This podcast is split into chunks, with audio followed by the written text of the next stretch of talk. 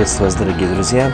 Меня зовут э, Максим Король, и это мой подкаст. Сегодня я хочу поговорить с вами на достаточно болезненную для меня тему, с которой я соприкасаюсь на протяжении вот уже пяти лет, а именно о теме клеветы, наговоров на ту богословскую систему, которой я придерживаюсь.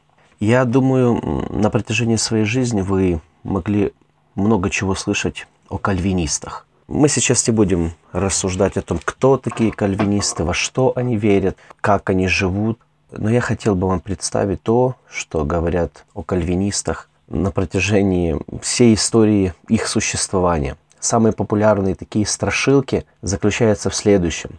Э, кальвинисты говорят, что можно грешить сколько хочешь, потому что ты спасение никогда не потеряешь. Еще я слышал, что говорят, что кальвинистам не евангелизируют, не благовествуют, потому что считают, что те, кто избран, к спасению все равно будут спасены. Таким образом, о кальвинистах ходят много различных слухов, и люди, которые не знают истории церкви, не знают сути богословия, они достаточно доверчивы к тому, что говорят им их пастора, служители, друзья, другие авторитетные люди.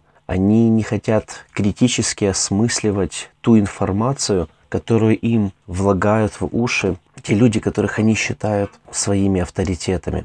Я не знаю, почему и какими мотивами руководствуются люди, которые говорят откровенную ложь. Особенно если это касается образованных людей. Особенно если образованным людям ты неоднократно говорил, что истинные кальвинисты, которые рождены свыше, которые любят Иисуса Христа, никогда не будут считать, что можно грешить сколько хочешь, потому что ты спасение никогда не потеряешь.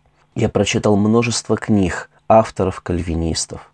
Я переобщался с множеством людьми, которые придерживаются кальвинистского богословия.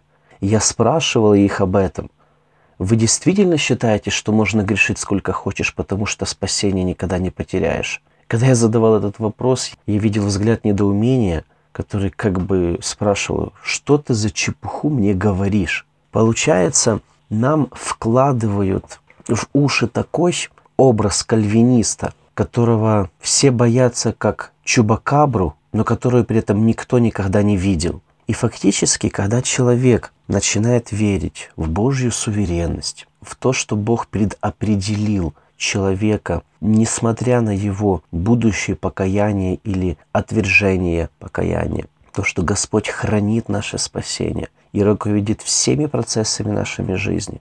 И когда человек ясно это видит с Писания, и потом он с удивлением узнает, что эта богословская система называется кальвинизмом, он с удивлением замечает, как его церковь начинает смотреть на него с некой подозрительностью. Ему начинают приписывать то, во что он не верит. У меня есть друзья, у меня есть знакомые, которые в той или иной степени соприкасаются с различными наговорами на то, во что они верят. И люди достаточно много испытывают притеснений, недоумений, и кажется, что можно еще придумать. Но придумывают и говорят различные глупости. Я сейчас хочу прочитать э, одну цитату автора, современника, который написал замечательную книгу «Жизнь во славу Бога» Джоэла Бики. Джоэл Бики – это исследователь богословия и истории пуританств. И в этой книге он, как вы уже поняли, придерживается кальвинистского богословия. И вот что он пишет об освящении и стойкости святых. Уверенные в победе Христа, который держит их в своей руке, святые стараются хранить себя в воле Божьей, стойко сражаясь с искушениями мира. Чтобы оказаться стойкими, надо трудиться всю жизнь. Надо исповедовать Христа Спасителем, приносить духовные плоды и стоять до конца. Истинные верующие остаются в союзе с Христом и держатся спасения – Бог считает людей не роботами, а нравственно ответственными субъектами, говорил Артур Пинк, потому что верующий прилагает усилия, чтобы в борьбе с грехом сохранить веру и достичь освящения. Итак, я вам прочитал отрывок из книги кальвинистского автора. Как вы могли увидеть, ни о какой легализации греха и речи не может идти в жизни верующего человека. Он обязан всю жизнь бороться со своим грехом. А если вы скажете, а знаешь, а я видел такого кальвиниста, который считает, что можно грешить сколько хочешь и спасение потерять нельзя. Но, дорогие друзья, вы же прекрасно понимаете, что одно из правил логики заключается в том, что частный случай нельзя обобщать. Но представьте, а я, вам, а я вам отвечу, хорошо, а я видел баптиста, который считает, что можно молиться на иных языках и нет в этом никаких проблем. Так что теперь давайте я этот частный случай сделаю общим и скажу, что все баптисты так считают. Ну, естественно, вы сразу же скажете, нет, нет, конечно. Но вот то же самое я вам и скажу и за кальвинистов. Конечно же, могут быть какие-то отдельные личности, которые так считают. Но это же не означает, что все так считают. Или же вы скажете, кальвинизм – это ложная богословская система, она ведет к греху, Например, я знаю человека, который уверовал истинно в Иисуса Христа, но когда он услышал, что спасение потерять нельзя, он решил этим воспользоваться и начал грешить, после чего он попал в тюрьму. Из этого человек сразу делает вывод, вот видите, это еретическая богословская система.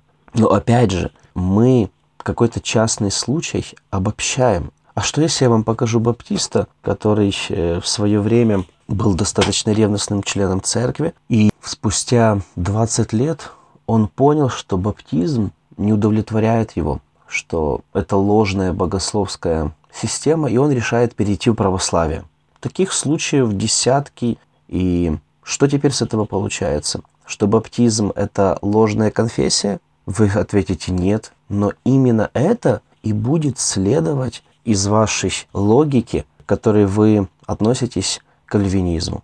Таким образом, говоря подобные вещи, вы сами же загоняете себя в угол. Поэтому я прошу вас не распространять ложь о кальвинизме. Я убедительно прошу вас не говорить того, чего не существует. Не вкладывайте в наши уста то, чего мы не говорим. Не вкладывайте в нашу богословскую систему того, чего мы не придерживаемся. Мы искренне верим в то, что по Писанию человек, который рожден свыше, который любит Иисуса Христа, который действенно призван Богом, он будет всеми фибрами своей души ненавидеть грех, бороться с ним и уповать на Божье спасение. Это то, что касается вопроса, что можно грешить сколько хочешь, потому что ты спасение никогда не потеряешь. Второе, мы слышали, что о кальвинистах говорят, что они не евангелизируют, потому что считают, что те, кто избран, все равно будут спасены это мнение отчасти лишь верное. Да, действительно, в истории церкви многие кальвинисты так считали, но так было до XVIII века. Собственно, даже и не все кальвинисты так считали. Многие, в том числе Жан Кальвин, отправляли благовестников для того, чтобы те возвещали благую весть. Но если бы Жан Кальвин считал, что все равно тех, кто избран к спасению, уверуют, зачем ему было послать благовестников, учителей, которые разъясняли бы путь Господень. Но тем не менее мы видим, что в процессе усовершенствования богословской системы, вхождения в церковь различных людей начало преобладать э, мнение среди некоторых верующих, что в принципе Господь, Он приведет тех людей к спасению, которых Он запланировал спасти. Но подобное мышление начало меняться благодаря служению Уильяма Керри. Это был баптистский пастор XVIII века, который горел желанием обращать к Богу язычников. Конечно, ему было трудно э, находиться в среде, которые его не поддерживали. Однажды он высказал свои идеи группе служителей о том, что нужно благовествовать язычниками и за пределами той земли, где они сейчас находятся. Один из служителей ответил, молодой человек, сядьте, когда Богу будет угодно обратить язычников, Он это сделает без вашей или моей помощи. Но теперь заметьте, Керри не стал молчать.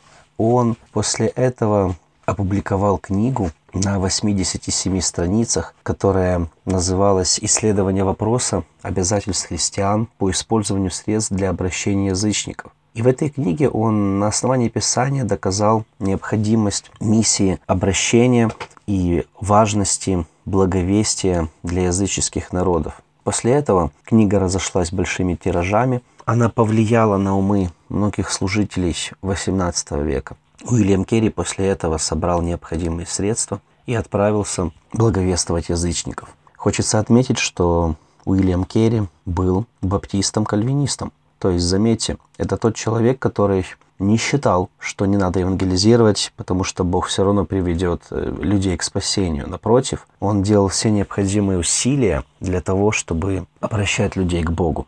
Таким образом, и мы, современные баптисты, кальвинисты, придерживаемся той же самой традиции в истории церкви по благовестию и повеление Иисуса Христа благовествовать и в наше время. Ведь, собственно, Иисус Христос, Он оставил повеление говорить о Нем до конца земли, проповедовать, нести Его святое Слово. И мы будем это делать не потому, что это кто-то делает, но потому, что это повеление нашего Господа. Мы не знаем, кто избран для спасения.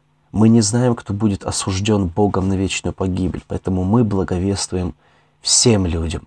Благовестие важно. Таким образом, друзья, в этом коротком подкасте я сказал несколько абзацев э, опровержений о двух таких современных страшилках, которые вы можете услышать о, об кальвинизме. Первую страшилку мы разобрали, что кальвинист может грешить сколько хочет, потому что он не может потерять спасение. И вторая страшилка, что кальвинисту не нужно благовествовать, потому что он верит в то, что те, кто избран к спасению, все равно будут спасены.